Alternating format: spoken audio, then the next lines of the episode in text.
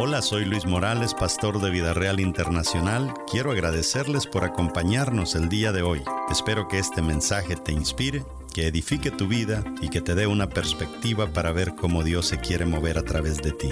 Disfruta el mensaje.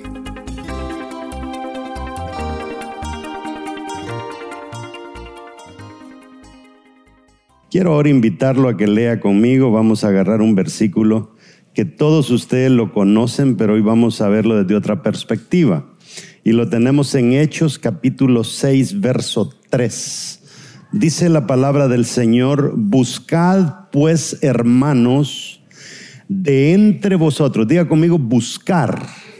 Miren lo que dice el apóstol, busquen hermanos. Hay un problema y ese problema se va a solucionar con hermanos pero no cualquier hermano, sino que dice, buscad pues hermanos de entre vosotros a siete varones. Mire cuál es la prioridad número uno que hay que ver como característica de esos varones. Dice, de buen testimonio. Fíjese, antes del Espíritu Santo, llenos del Espíritu Santo y llenos de sabiduría, a quienes encarguemos de este trabajo. Hay trabajos que no se le pueden encargar a cualquier persona. Hoy estamos hablando sobre la quinta predicación de cómo restaurar el carácter roto. Nosotros somos expertos en restaurar cosas. Usted conoce la famosa pega loca, ¿verdad? Se le quebró una taza, va a comprar pega loca, le pega la oreja y se arregló, eh, se arruinó un mueble, llama usted a un, a un carpintero que se lo arregle, asunto arreglado.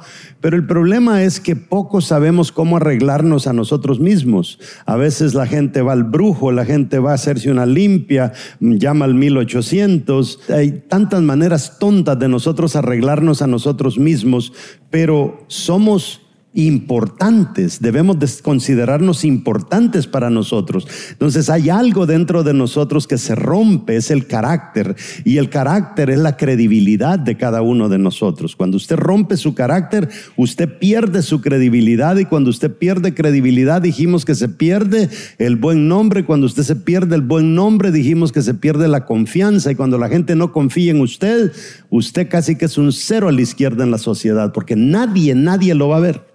Nadie lo va a recomendar. Nadie quiere nada con usted porque usted es una persona peligrosa. Entonces la gente valora el que nos mantengamos inamovibles. Nosotros, la gente quiere vernos que nosotros no nos movamos ante una circunstancia. Fíjese que la gente a veces a uno de pastor lo quieren manipular y lo quieren mangonear pero a veces uno piensa de que es porque quieren salirse con un capricho, pero a veces inconscientemente ellos lo hacen para ver si somos inamovibles, si no nos vamos a dejar llevar por cualquier viento. Entonces la gente valora el que nos mantengamos inamovibles bajo las peores presiones. Entonces, ¿quiere usted ganar credibilidad? No se mueva en medio de las peores presiones. Hay personas que ahora que les ha llegado el virus, allí se ve de qué están hechos. Salen llorando, ¿verdad? No saben hacer, comienzan a renegar con Dios. Y eso realmente nos resta a nosotros credibilidad después. Las convicciones, o sea, aquello en lo que creemos, deben de ser más fuertes dentro de nosotros, mucho más fuertes que las posibilidades de que nosotros fallemos. Escúcheme bien, las convicciones deben de ser más fuertes que las posibilidades de que usted y yo fallemos. O sea, tenemos que tener una convicción fuerte. Entonces, nuestra oración diaria quizá debería, debería de incluir, Señor, no me permitas decepcionarte, ayúdame a no decepcionar a mis hijos, ayúdame a no decepcionar a mi esposa, ayúdame a no decepcionar a la gente, a no decepcionar a la iglesia, a no decepcionar a aquellas personas que me ven a mí como líder. Eso debería ser. ¿Cuántos oramos así todas las noches? No nos importa a veces quién, a quién decepcionamos, es que así soy yo, ¿verdad? Y a mí nadie me cambia. Y no sabemos nosotros la que nos estamos perdiendo cuando somos personas tercas que no queremos cambiar. La primera cosa es, la confianza es la moneda del liderazgo. ¿Quiere comprar usted en el liderazgo? Tiene que tener esa moneda que se llama confianza. Eso vale mucho. Véalo con más valioso que un billete de, a 100 dólares. Entonces, eh, no es nuestra personalidad, a veces eh, nuestro poder, nuestras habilidades de influenciar, no es nuestra posición, no es nuestro dinero la clave del éxito en el liderazgo. Es la confianza. Usted puede ser rico, usted puede tener amistades, puede tener dinero, puede tener carros, puede tener casas, pero si usted no es fiable, usted prácticamente no vale mucho.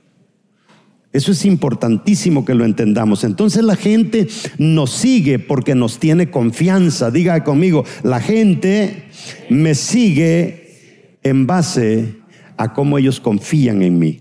Entonces, nosotros violamos eso y la gente nos cierra la cuenta de la confianza. Piensen eso. Cada uno de nosotros tenemos gente que confía en nosotros y véalo como que si fuera una cuenta bancaria que esa persona le abrió a usted. En el momento en que usted le sale un cheque sin fondos, el banco ya comienza a llamarlo y comienza a amenazarlo hasta con cerrarle su cuenta. De la misma manera funciona la confianza. La gente nos sigue porque nos tiene confianza. Es importante que entendamos eso. Estamos tan seguros en el liderazgo en base a cómo protegemos esa cuenta. Usted dice, eh, yo, yo quiero ser un buen líder, protege esa cuenta.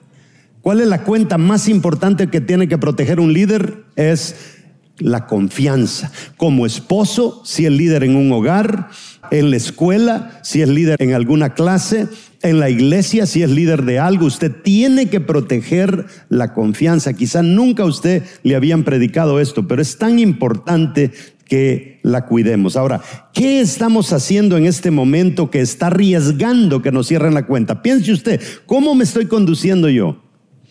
Estoy haciendo cosas que posiblemente me dañen mi nombre. Estoy haciendo cosas que posiblemente me dañen mi reputación, que la gente comience a cerrarme la cuenta de confianza. ¿Se ha dado cuenta usted con los muchachos que el padre viene, el hijo, y le dice, mamá, quiero salir un rato? ¿Con quién vas a salir?